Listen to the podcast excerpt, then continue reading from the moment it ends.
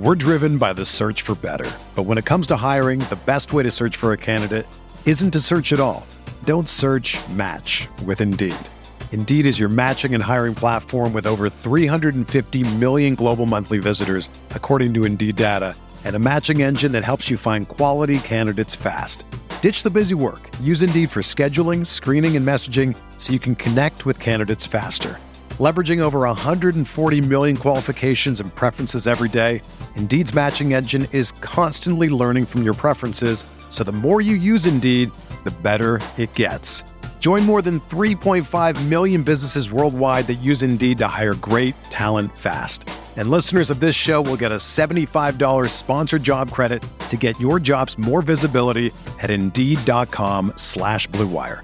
Just go to Indeed.com slash BlueWire right now and support our show by saying that you heard about Indeed on this podcast. That's Indeed.com slash BlueWire. Terms and conditions apply. Need to hire? You need Indeed. Pro teams have millions to spend, and they don't always spend them wisely. But when it comes to a great shave, you don't have to shell out tons of cash. Harry's saw customers getting ripped off by the shaving industry with overpriced, underperforming products and decided to do something better. They found their own way to make beautifully designed razors for a fraction of the price of the other big brands, so you never wonder if you overpaid. Harry's shaving products look great, and the weighted handle makes shaving feel great too. I like to keep my beard neat, and Harry's always leaves me with a smooth yet crisp shave. Harry's quality is top notch, thanks to German engineered blades made in their own factory that stay sharp longer. You can get a five blade razor, weighted handle, foaming shave gel, and a travel cover for just three bucks at harrys.com slash bluewire. And Harry's has the highest customer satisfaction in the shaving industry, plus a convenient subscription option that you can cancel at any time.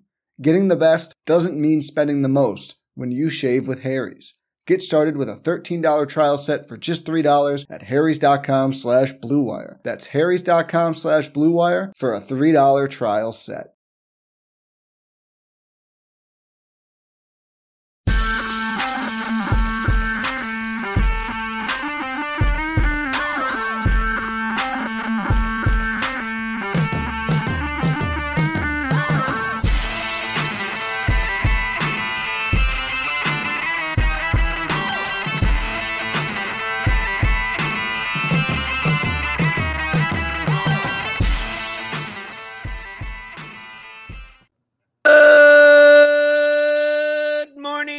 Grinders. Welcome to the DFS pregame show here on Roto Grinders. I'm Jordan Cooper, aka Blenderhead, Blender HD. If you want to follow me on Twitter, and it's Monday, August 14th, and you know what we do on Mondays?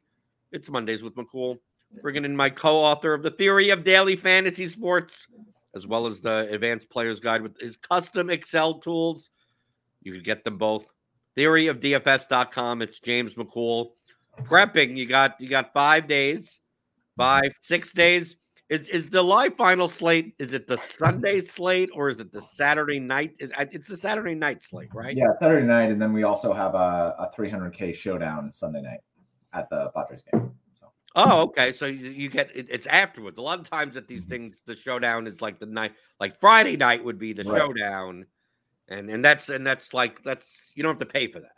Yeah, they're doing it different this year. Uh, the last live final that I went to down in California, um, they did it the night before the live final, and we all went to the Padres game. And like, there's a whatever the box office or the the office or what's it called? Luxury box. sure, whatever, man. I don't know. I don't go to games. Um, but we all got to hang out there, and there was like food and played showdown, and um, then it was live final the next night. So this time it's going to be live final is uh, Saturday night, and then Sunday is the showdown. So Okay. Well, we got we got people in the chat wi- wishing uh, wishing you good luck. What is here? Joe Mac, Daniel Hutchings, nerdy tenor. He, No. he punched his tick in the last shot. I was going to say he's not he's not wishing me good luck. He's hoping he can take it down himself. do, you, do you think he'll be able to to to? I, I don't know. I don't even know how how how he does it. Maybe Daniel in the in, in the chat. Like if you're if you're going if you're going away, are you are you able to run your supercomputer from you know Right. up or something? Yeah, so my um my contest sim program I think is uh is compact enough to be able to run on my laptop. Um, and I I have it post to to a Google sheet anyway. So like that one, I I think I'm fine there, but I don't know if if Hutchins programs are uh are light. Maybe they're cloud based, right? Shouldn't they should shouldn't they truthfully be cloud based? Uh, yeah, I think so. I think that a lot of guys, like I know, um, I think it's Petty Theft. I think he runs all his stuff in AWS, right, in Amazon Web Services, and I know there are other guys that are really tech savvy in the industry that um, that also run their stuff through like Google Cloud or through through different web architectures and stuff like that. Yeah, Hutchins runs all of it in the cloud. So I do not. I run. So you're, you're, right. So you're gonna have to. You're, you're slumming it with the. Got to run it off of your laptop. Yeah. Well, luckily my laptop is almost as strong as my work rig, so that was a good investment. So you bring, it, you bring in all your stuff. You bring in all your data. You bring you you're getting you're getting it all. You're getting extra hard drives. Yeah, I'm gonna I'm gonna make sure to run my contest sims and get the winner, which was a two one one one one one one yesterday that showed up in my contest sims. And I had people ask me, they're like, "You built you built that to like run through these sims?" I'm like, I would never build that, but somebody would, and that's the point of the contest sims is that somebody would build that lineup, and that lineup could feasibly win out of twenty thousand instances of contest. So, uh, would I build a two one one one one one one with a Toronto two man and one offs from basically every other team on the slate? I even think there was a one off against one of the pitchers that the lineup used. That sounds like a Dean lineup. I wouldn't build that. Dean, yeah, Dean, like whenever we were, we're on these short slates, or I mean, it wasn't a short slate yesterday, but he's always like, "Well, I don't know if I have to stack. Maybe I'll play a pitcher, I hitter against my pitcher."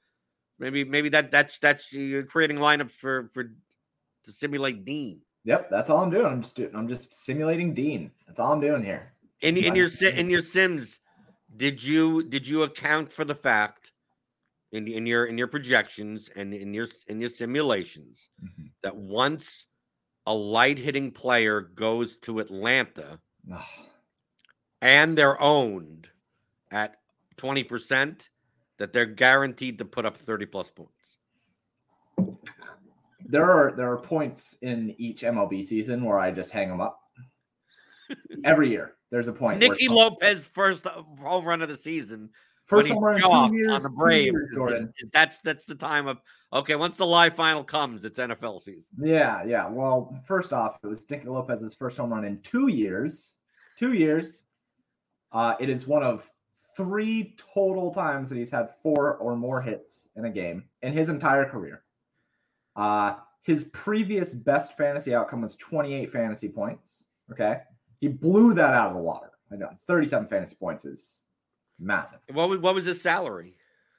2100. Well, that it, it, don't, don't you think it was it was just bad timing the fact that people stack the Braves, and it's easy to just oh well, I'm just gonna I'll just throw in Nicky Lopez at 2100 as part of the stack. Yeah, I think he was likely like the worst play on the slate at 20 percent. Did uh, was he was he worse than Zach Gelof's two home runs at 25 percent? Yes, yes, he was because Zach Gelof has has shown a little like. Uh, sure, he actually does hit home runs, right? He has like seven or eight or something this right. year. Right, he, he has 1.3 FWAR so far as a rookie in 25 games. Like he's been, and, and that's and that's playing for Oakland. Yeah, he's been he's been pretty good. Like I wasn't even tilting the Zach Gelof thing in terms of like his ownership or like him to play, like whatever. I didn't care about that. Um, it was the fact that it was the fact that he was the only thing that made you cash yesterday. There were people who beat me in the 250 yesterday that had a negative five from Zach Eflin simply because they had Zach Gelof. Like people were cashing lineups it didn't matter what you had as long as you had Zach Gelof and and Seth Brown, who combined for I think like 60 fantasy points or something. Like you basically could have had any other stack on the slate, and you end up cashing. Uh, I had to fight for my life for a min cash, stacking Washington and only having Seth Brown, but I had the two best pitchers on the slate. That was a tilting outcome, but not near as tilting as as the Nicky Lopez thing. I I think that if I would have played that early slate because I didn't play it, uh, if I would have played it, I don't think that I would have played again until the live final. Like I, I legitimately think I would have just said, "I'm not doing this." Who's that guy going to be for the live final? Who's the Who's the guy? Who's the one off that's going to be 43 percent owned that that double dunks? Probably some rookie call up for the White Sox playing in Coors. So, are, are, is your is your plan as of right now? Do you do you think that you're going to be playing Coors bats in the live final? Did did did do you know what the predicted pitching on Saturday? I mean, what what have you been doing? Uh, have you have you have you been attempting to look at what the slate could possibly be, or you're the type of person where you just you're just gonna you're gonna play every day in an environment that's similar to the live final by playing these smaller field contests and just take what what the slate gives you. Yeah, that's the biggest thing. I think the biggest thing for me right now is process uh, because it is so hard. Like yesterday, so yesterday in the actual models over at Paydirt, um, I had Houston and the Angels as the two best overall stacks by like a pretty significant margin, right? I had I had Houston with a 40% chance to score A plus runs. I had uh, the Angels with like a 34% chance or something. I don't remember off the top of my head, but they were by far the highest. And then Oakland only had a 21%, Washington only had a 22%, and Pittsburgh had like a 19%. Um, and like Wash- uh, Oakland and Washington were chalk. So for me, through the season, I would have faded Oakland and Washington yesterday, like without a doubt. It wouldn't even been hard. It wouldn't have been a second thought. But when I ran through the contest sims for small field, it's like, okay, uh, Oakland and Washington are like the most valuable stacks in small contest sims. Um, Houston showed up as one-offs, and I think there were like three total stacks of Houston in small con in small field contest sims that ended up winning. But overall, they were overvalued because they were too expensive. Like when you have the pitching the way that it was yesterday, getting the Houston stacks was hard.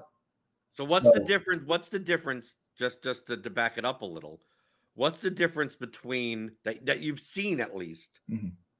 uh in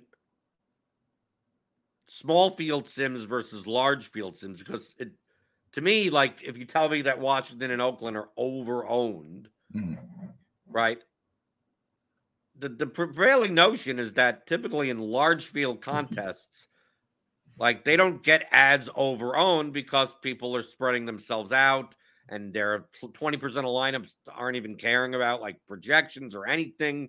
And then the small field stuff, that's where you get such condensed ownership that maybe it's more worthwhile when they're instead of when they're 22% owned and then they're 36% owned. But you you've seen and I've seen on Twitter that that your small field sims, while those stacks may be still over owned, the condensement of the stacks is actually warranted to the effect is warranted to some extent. It's just a matter of how much of that extent makes it so that it's more valuable to play something else. Yeah. So what we end up seeing is like yesterday, I'm trying to find screenshots that I had of it. Um, so for large field stacks, for small field stacks and exposures, I'll start there. Uh, small the small field contest sims had Washington as the optimal um, about 16% of the time. 15.83% of total stacks that won in the 20,000 sims were Washington stacks, and then 14% were Oakland. And and when and, uh, let me let me just clarify: when you're running the sims, you're running a simulated field. Yes, simulated okay, field. So this, this is not like you're just running to see, you know, just like like, oh, how, how did how did this the average four, five man, four man stack score? Like very similar to like Slate IQ here at Roto Grinders. But you're like you're recreating a field of thirty thousand entries, right. and in the small field, you're recreating a field of three hundred entries, right. and then you're simulating every lineup that you that you're that you're recreating for the field, hmm. and then those are those figures.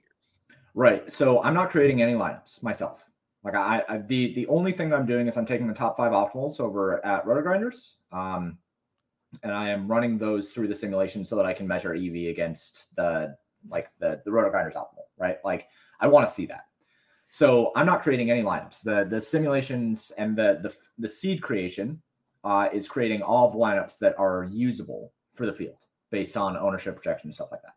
Which includes Dean's lineups of two one one one against the. Which includes Dean's lineups, right? So I do end up getting like a pretty large portion of Dean lineups or trash, whatever.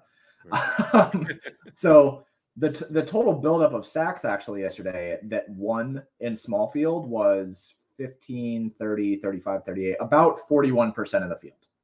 Um, in terms of winning lineups, out of 20,000 simulations, about 41% of the time a stack won yesterday. Uh, 16% of those were Washington, 14 were Oakland, six were Toronto, four were Minnesota, um, and then just trickling down after that. So that was in small field. When we look at large field, uh, we end up seeing it a lot more spread out. It ends up being Oakland is about 5.4%, Washington 5%, Milwaukee 4.5%, uh, Toronto 3.4, Houston 3.5. So then we start seeing Houston because in larger fields, there are more combinations that are created with the cheaper low owned pitchers, right? And those cheaper low owned pitchers unlock the more expensive bats, hence Houston bats being more used more in larger field contests. Um, but overall, the the top optimal stack percentage is only 5.4% with Oakland when we look at large field. So what we see in large field in these simulations is that the stack, like the optimal stack percentage, drops quite a bit and it gets spread out a lot more. But when we look at pitchers, the optimal pitcher is typically more owned in larger field stuff. So Freddie Peralta yesterday was the main pitcher that the contest sims wanted in small field and, and in large field. In small field, he was optimal about 57% of the time. Projected ownership was 33%. Um, in large field, he was optimal 63% of the time. So we gained some leverage on him in large field because his projection was so much higher than the rest of the pitchers that were available. When he gets paired now with those cheap pitchers, it ends up unlocking more upside from those bats that you get that are more expensive, like you so. So, so from what I gather, just hearing the information that, that you're giving, is that in smaller field contests, the a lot a lot of the construction in baseball on especially on DraftKings is your your pitcher combinations. Mm-hmm. So like whether you're spending 18 19,000 on pitching or whether you're spending 14 15,000 16-ish thousand. And that's going to be the difference, you know, playing playing a 10k pitcher with a 5k pitcher allows you to get like a nice 4 plus man expensive mm-hmm. stack, but playing a 10k pitcher with an $8500 pitcher means that you have to kind of that's where the Royal stacks and the National stacks and kind of the cheaper stuff kind of comes mm-hmm. in. And from it seems like in your simulations is that in the small field contests, the pitching ownership gets such condensement that there aren't as nearly proportionally enough lineups that have like the expensive Dodgers, the expensive Braves, the expensive Astros types of stacks, the Yankees or whatever, that like the only way you could get to those stacks is if you play a 6K pitcher. The thing is, is that in small field contests, that actually happens less. Right. Than in large field contests where every cheap pitcher, no matter how bad they are, are going to be like 1%, 2%. And 1% of 30,000 lineups is still 300 combinations with that mm-hmm. pitcher. But in a 300 person contest, like that that one percent is three lineups, and it's quite possible that it's even on that. It's quite possible that only one or two lineups have that. So, like, in order to get those expensive stacks in, right? And then you said, then you see obviously the, the, the reverse happens also when the chalk is like, oh, there's there's two there's there's an eighty two hundred dollar pitcher that should be 9600 and a 7k mm-hmm. pitcher that should be 8500 it's like oh the chalk combination only spends 16000 that's when that's when the brave stacks are right. are high higher owned.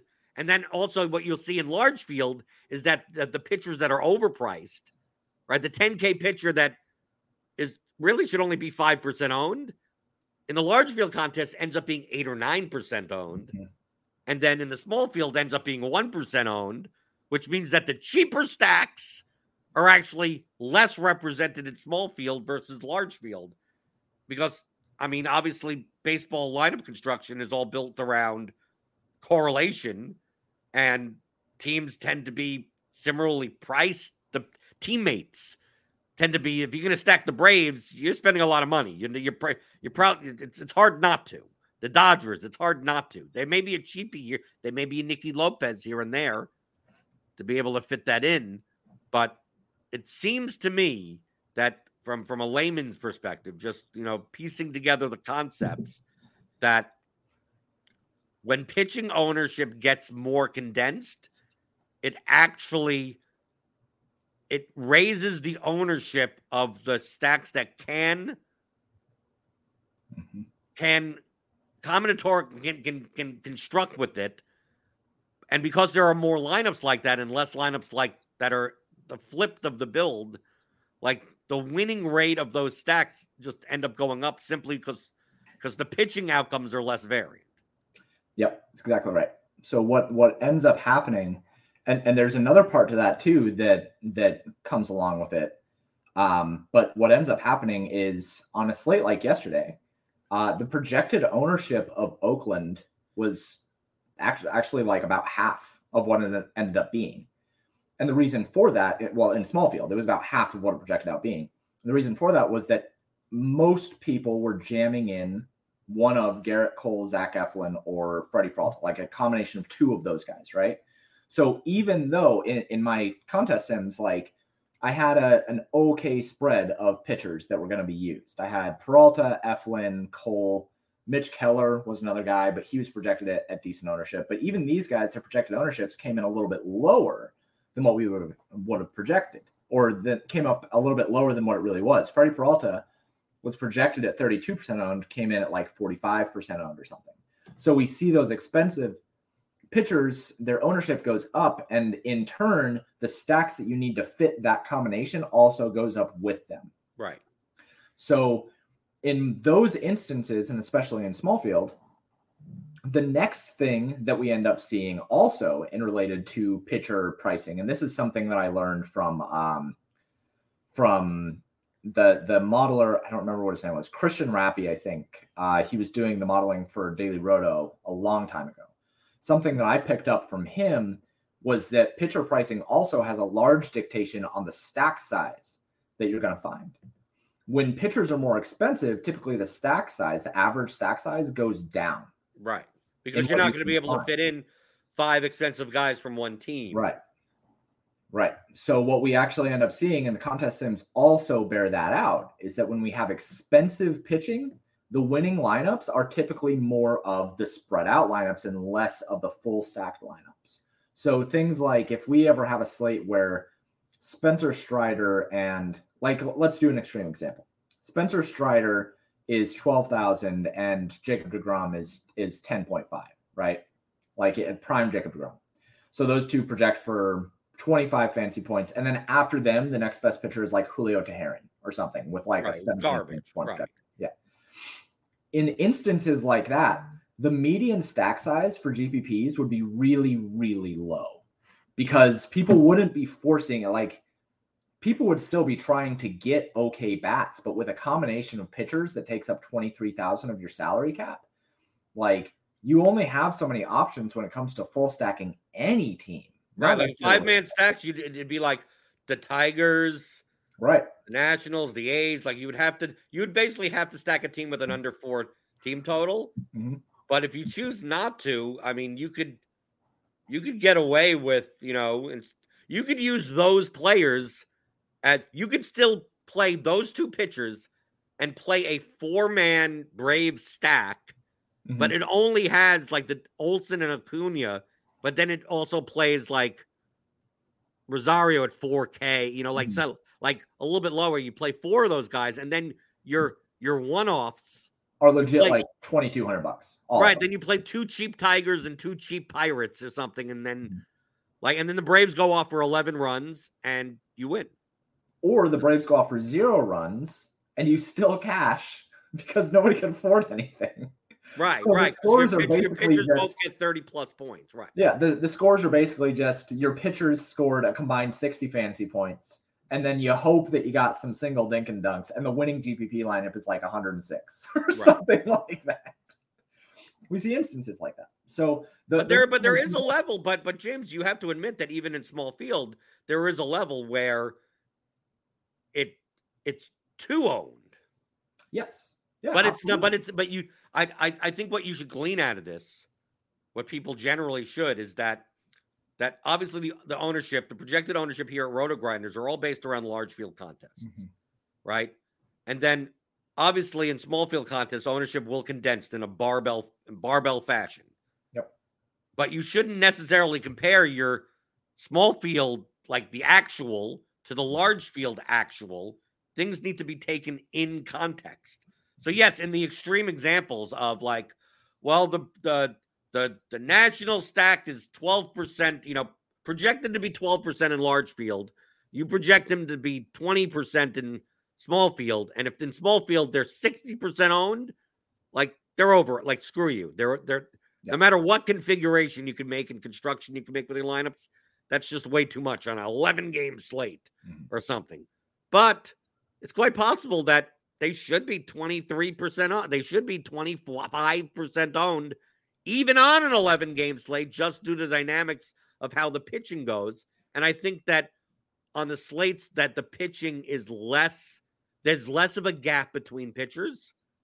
Those, I think, those are the slates where getting more contrarian actually benefits you because like like we're talking about slates with Strider. We're talking about a slate with a 55, 60% owned pitcher. On slates where you look at and you go, well, who are the pitchers on the slate? Like the top projected pitcher is like 17. And then the next four are like 15, 15, 14, 13. Mm-hmm. And you look at this and you go, should the 17 point projected pitcher be 87% Like there's enough, there's not enough of a gap there, and there's enough there's five other options that are within two points. Like it seems like those are the slates where it's like that's when you may get oh well the 11k pitcher that's only projects for 17 gets jammed in with an 8k pitcher. The A stack becomes chalk. Mm-hmm. and you're like the two points extra in pitching projection isn't worth the combinatorics of having such an own lineup especially in small field together. But on the slates where it's like Spencer Strider is nine points higher projected than like every other pitcher on the slate, like those are the slates where you look at and you go, oh my God, the A's are like 30% owned. LOL. And then you, then your Sims would show that, yeah, maybe they should be 30% owned because you building a lineup without Spencer Strider in small field, like you're putting yourself such behind behind the ball mm-hmm. that you're better off just taking the A stack at that point. Well, and yesterday, so this this kind of like ties everything together of my prep for this for the live final. I said at the beginning of this that most of the season I would have just said screw at screw Oakland stacks and Washington stacks, uh, and just gone with like Houston and paid down at pitcher. But based on contest sims and based on small field stuff, it's really important for me to understand the dynamics of small field and how these contests work out. So what I ended up doing instead was saying, okay, well, I, I have to get into a mode of playing the things that work best in small fields rather than just playing the things that look the best in my models.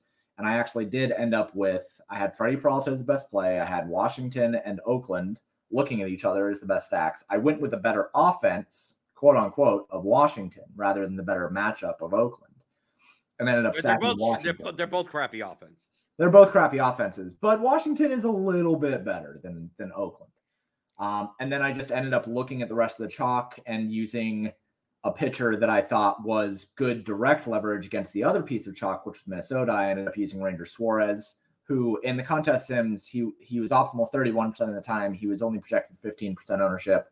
I'll take that and then just eight chalk pretty much elsewhere. And I ended up with Freddie Peralta, Ranger Suarez, Washington stack with Houston and Seth Brown.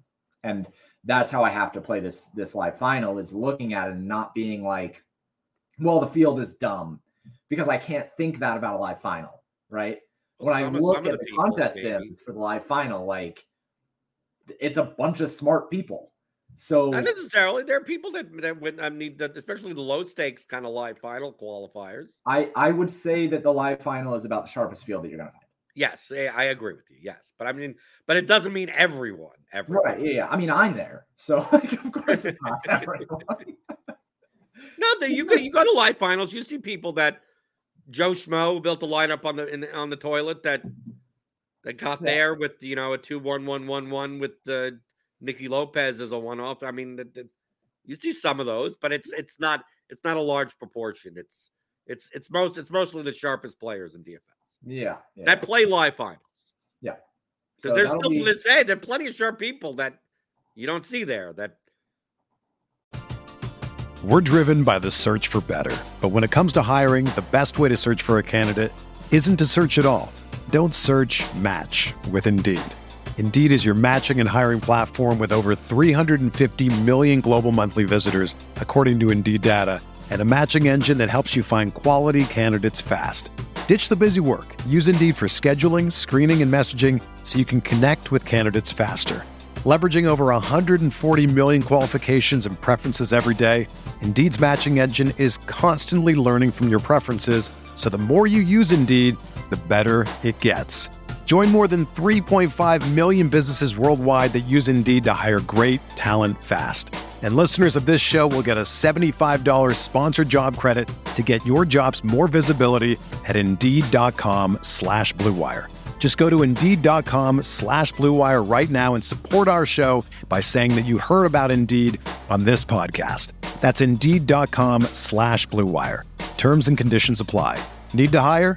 You need Indeed.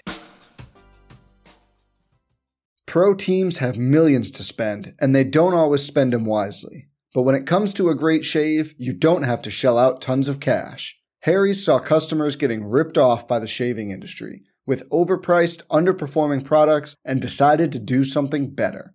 They found their own way to make beautifully designed razors for a fraction of the price of the other big brands, so you never wonder if you overpaid. Harry's shaving products look great, and the weighted handle makes shaving feel great too. I like to keep my beard neat, and Harry's always leaves me with a smooth yet crisp shave. Harry's quality is top notch, thanks to German engineered blades made in their own factory that stay sharp longer. You can get a five blade razor, weighted handle, foaming shave gel, and a travel cover for just three bucks at harrys.com slash bluewire.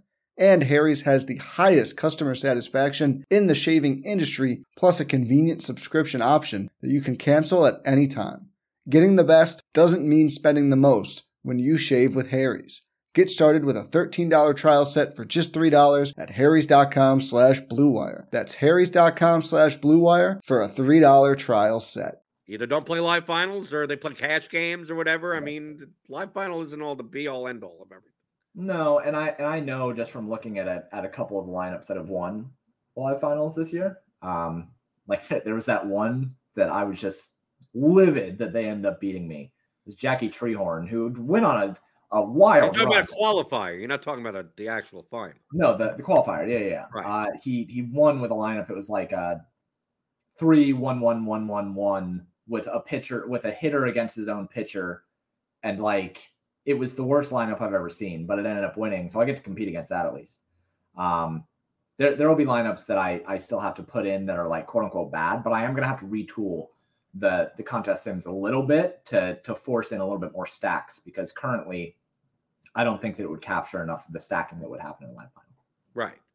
Do you, do you think? Do you think because your your your projection model is much is is more sh- uh, small sample focused that simply just like playing like playing a f- playing a five whatever the best five three in your projections or something just saying well i'm the only i'm the one with these projections so like screw ownership screw it. like i'm just gonna i'm just gonna go with what i built and just whatever it is and that's what you play That would be great if I wanted first or last.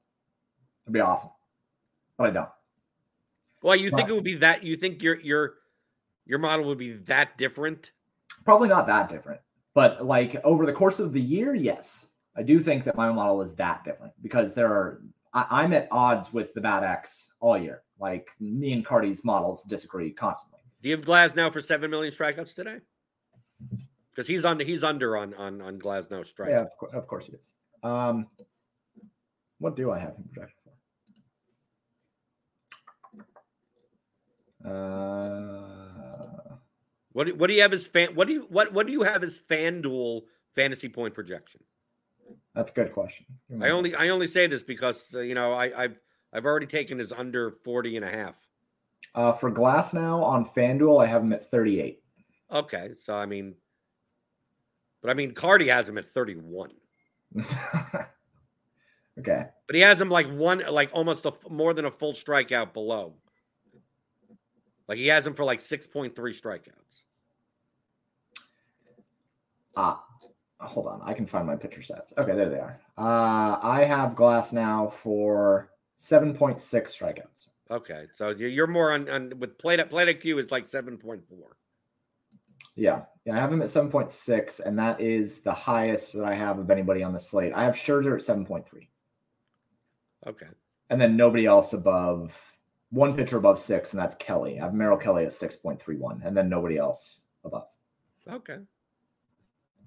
but yeah, I mean, to that that's kind of what I mean. Like I, I Carty Carty's is uh is so much more um so Long much more term. conservative.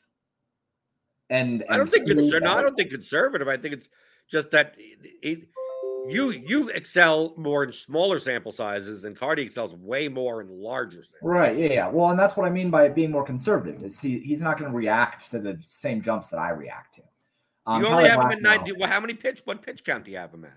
Well, Tyler Glasnow I don't think is like the best example because he has like a pretty good spread in, in terms of like we we pretty much know who Tyler Glasnow is. But after like Tyler Glasnow is maybe second start or something, I had him at like a 42% strikeout rate or something. Right. Okay. And that that's clearly not going to be something that Carty sees. So I'll have him project for like nine and I nine. hope that's not today. I got the under. yeah. So you you have the under and I what's what's the line at? Eight probably? No, seven and a seven and a half.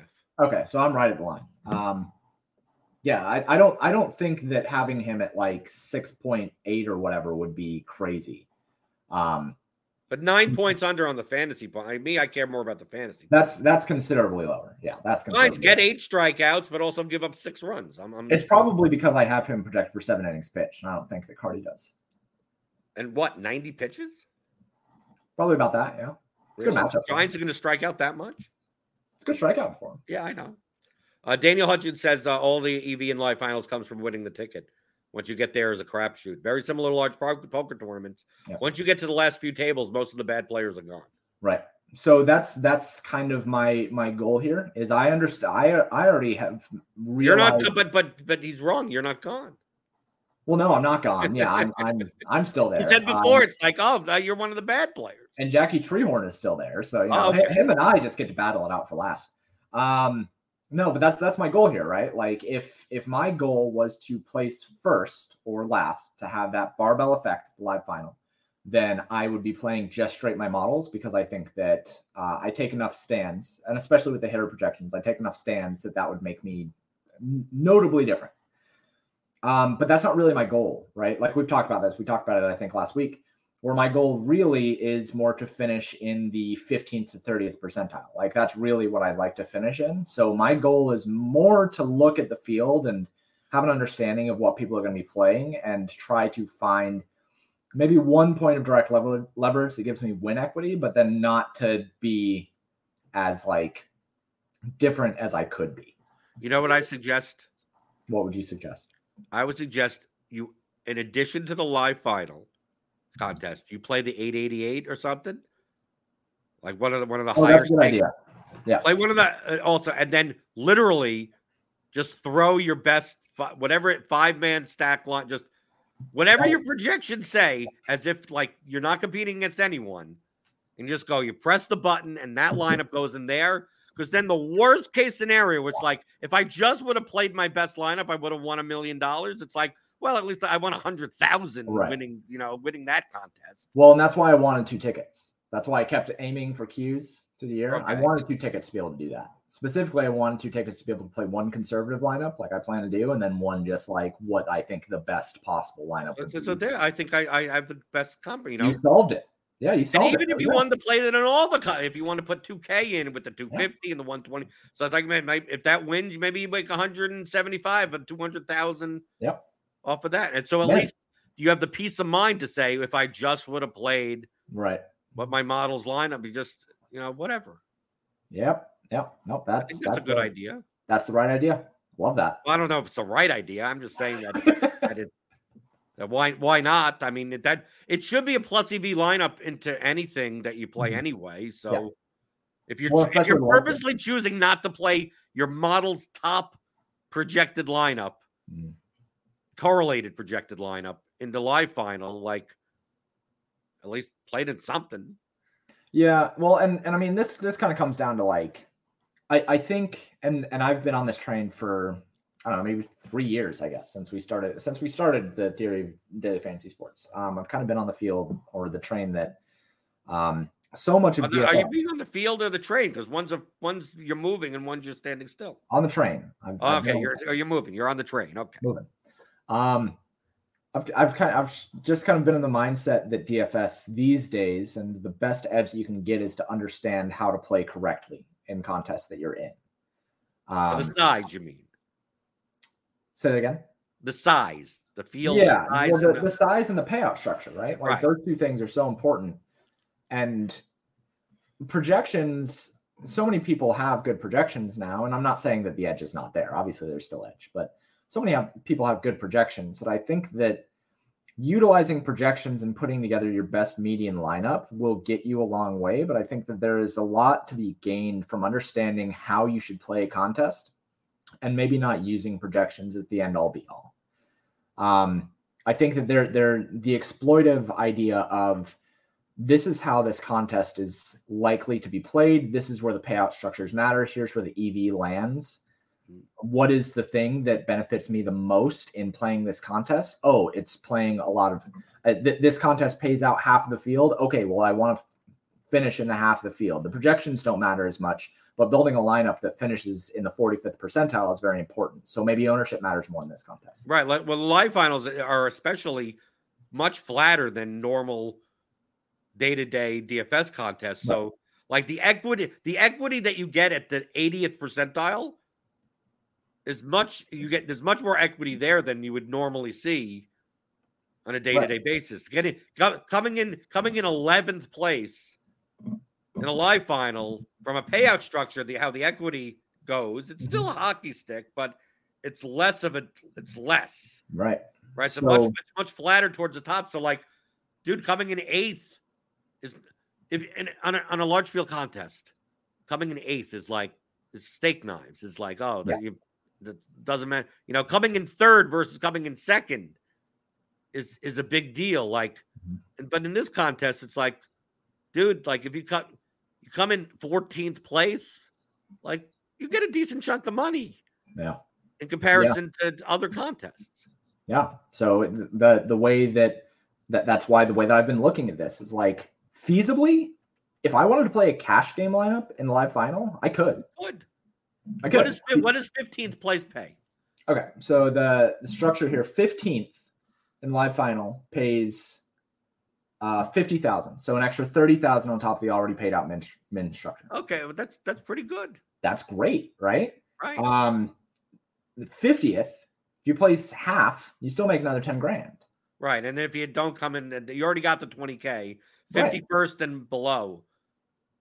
Right, it's a hundred. It's a hundred hundred finalist, right? Yeah, and you get you get paid out top seventy five, so it's another five thousand. Okay, another five. Oh, okay. So, like, feasibly playing, if you play a cash lineup in the live final, you're you're almost guaranteed 5K. And also, this is all dependent on. I mean, your ROI is all dependent on how much money you actually put in. Right. There are people. I mean, let me just tell you. Oh, I know. there are people that will come in like what? What does fourth place pay? Fourth place pays uh two hundred eight thousand. It's quite possible that someone that came in fourth place lost money. Oh yeah. Oh yeah. Oh yeah. That, Maybe not that many, but it's quite possible that someone that comes in fourth place has lost. Someone that comes in tenth place could have easily lost money on the whole thing. Now, for you, I don't know if you want to disclose, like how much, like, is it possible for you to lose money on this based on how much you how much how much money you've spent on qualifiers? No, it's not possible. I've locked right. So, like, you're guaranteed to be up no matter what. Mm-hmm. Yeah, my baseball season, I, I will finish the baseball season up at least 10 grand. At least. Just based on life on. So, I, I it like for me, feasibly, like I it does not matter how I approach this so long as I do not go for first or last. Like if I finish in the top 75, I have locked in an extra five grand and that's cool. Um, for for some other people, obviously, for the people who have been maxing out qualifiers, like for them, it's probably likely that they should aim for first or last, that they should be going for that. and not playing a cash lineup. Right. Daniel says a few of the DK qualifiers cost seven thousand to enter. I also did not play those. I played one. I played one 1500 qualifier and placed second. So I almost had another ticket, but it is what it is. Uh, one question before we get out of here. Uh, JWH asks, "Are the contest sims are you wor- that you're working on going to account for lineup duplication?" Do you, I would figure in baseball, it happens not. At, I mean, obviously in small field, it could happen more because of the. Bas- to me, I don't know about you, but MLB, I almost put duplic I, uh, duplication almost. I don't even. I don't even factor. It's gonna happen when I'm creating 50 million instances of lineup. Like it's gonna happen.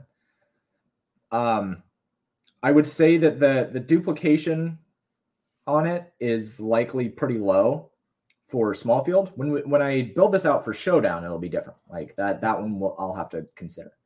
But for for regular contests, duplication is not something that I worry too much about. Uh, however, there are plenty of lineups that have duplicate winning instances. So, um, like if if you think about a lineup that uh like say that it's a, a lineup where it's a really really chalky slate and like the the, the really popular lineups end up crushing um there'll be instances in contest sims where a lineup might win out of 20,000 simulations something like 80 times right like there's going to be instances of that um and that's where your ev measurement comes in is how often can this lineup do well or win the contest out of 20,000 situations so in that instance, yeah, there's going to be times when the seed frame maybe duplicates the RG optimal or something like that, and then they end up winning and taking first together or something like that. So uh, that's the long form. The short form answer is no. You don't really have to worry about lineup duplication. It'll happen, but it doesn't happen enough for me to be concerned about it. And and I also want it to be natural in the way that it is creating lineups. And duplication does happen in baseball on certain instances. So I want it to be able to do that. I think that's one of the things that um, kind of makes this like a true contest sim is not holding its hand too much when it comes to stupid instances like that or hitters against the pitcher or something like these things that if you were to build a, a like 5000 lineups in an optimizer like you're not going to have them but they do happen in a contest I think that it's important to kind of let it breathe a little bit like that and and introduce some of those dumb instances so that you know that you're competing against a more plausible field. Well, I hope uh, in your live final coming up in the weekend that you get plenty of dumb instances. Yeah, I do too. It'd be great to win a million bucks, man. That'd be really cool. Uh, but you're not going to be on the show this coming Monday because you'll be traveling back. Yeah. And if you do win the million, maybe you're not on the previous month, the next Monday show either. no, we, we do this for fun. We do, we, we do this for fun. It doesn't matter.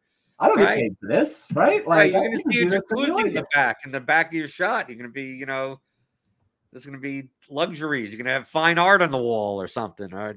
I, I, know none. I know that you could be doing none of that. no, no. The only thing somebody asked me what I was going to do if I won a million bucks. The only thing is I'll be buying a 2024 Porsche Taycan. That's it. I'll be buying myself a Porsche. Uh, that's the only thing that, that I will. Seems like doing. a wise investment. Uh, well, I mean, I, I, need to get a new car and I want to get an electric anyway. And uh, how much like, that will, cost? Say that again. How much is that car? Uh, like a hundred grand or something like that. Okay. Well, yeah. remember, you have to million win the million. You have to take you have to take away at least probably three hundred fifty thousand. Yeah, that. yeah, I know, I know, I know. So I, I, well, and I said in the I don't know where I said it. I said that I was excited to be a millionaire before taxes because like the taxes just wreck you after that. Right. That's why the Canadian the Canadians that are playing right. they they have a they have an edge on everyone. Right. Yeah. Their EV is is so much higher if you live in Canada. Congrats to you. But uh, yeah, I, I planned on I didn't plan on buying it outright. I still want a car payment. Um, but like fifty thousand. Oh yeah, because the interest rates are so great now. Well, the interest rates kind of suck, but I'm still building my credit. It's only like 705 at this point. Okay. Um, so that that is one thing that I'll be doing if I do end up winning it. Uh, okay, so so you'll do so you'll do you'll do the, the show after you win the million out of your pot. Yes, yeah, I will do it outside in my car. I will set up my camera on on my garage, and you will just be looking at me in my new car. Right, you have to pose um, in front of it, just like the Instagram influencers. Right, but I'll be proposing to that car. I've already proposed Ah. to Margaret, so I will be Ah. proposing to the car actually on on video. It'll be sick. Well, we, well, we, we we all wish you luck. I could wish you luck because I'm not in the contest, right? Right? Yeah, yeah. You don't Right? have Daniel in the chat, he wants you to, to crash and burn. I would be happy to take second to Daniel. That'd be cool. That's not the competitive spirit. I, I am going into this contest hoping I place 15th, Jordan. Like, Placing second would be great. Right. You're like, okay, these 14 people could be better than me. Yeah, whatever. Yeah, yeah. Okay, yeah, sure. 14% of the field can be better than me, but I would love to have 15th and an extra 30 grand for NFL season. Daniel says he's getting a Lambo with his Millie. That boy. Yep, that's the way to do it. Get Right. Huracan. Okay, so people can follow you. Uh, are you going to post? Are you going to post your lineup? Are you going to post on Twitter? And Yeah. Are you to post? You to say, "Here's the contest link"? I mean, people post them. We'll we'll find out anyway. Yeah, yeah, yeah. Well, I'll post the link on Twitter, um, Paydirt underscore DFS over at uh, Twitter or X, whatever we're calling it these days. I don't know what the kids are calling it. Um, and then if you're interested in like the contests and stuff, I post the results every single day in the Paydirt Discord. Like I post the small field and the large field results for pitchers and stacks every single day in the in the Discord. And you can find the link over uh over at paydirtdfs.com. Right, and you're also you're in the RotoGrinders Discord as well. And that too. Yeah. You can always ask me. Like if you're in the Rotogrinders Discord and you want me to post that stuff in the Rotogrinders Discord, I can. I don't mind. I don't mind. Right. right, you're multi-chem in Yeah. the MLB chat. Yep. Multicam. Uh, Paydirt underscore DFS on Twitter. I'm Blender HD on Twitter. You can follow me always there. Uh, if you want to learn more about this, Theory Daily Fantasy Sports, how to think like a professional DFS player, the 15 hour audio DFS masterclass, as well as Theory DFS for advanced players, which includes the custom Excel tools that James has developed and I do use on a regular basis. It comes with a 10 chapter audio course. How to pro- apply profitable DFS strategies for advanced players. Pick them both up. Theoryofdfs.com. Uh, and I'll be back. I'll be back tomorrow. Right. We still got baseball, NFL coming up. Send in your NFL questions. I'll be doing an NFL primer like the week before, two weeks before the season. So send those in questions at theoryofdfs.com because that's what I do here. You send your questions. I have answers Monday through Friday, 11 o'clock Eastern on the DFS pregame show on rotogrinders.com.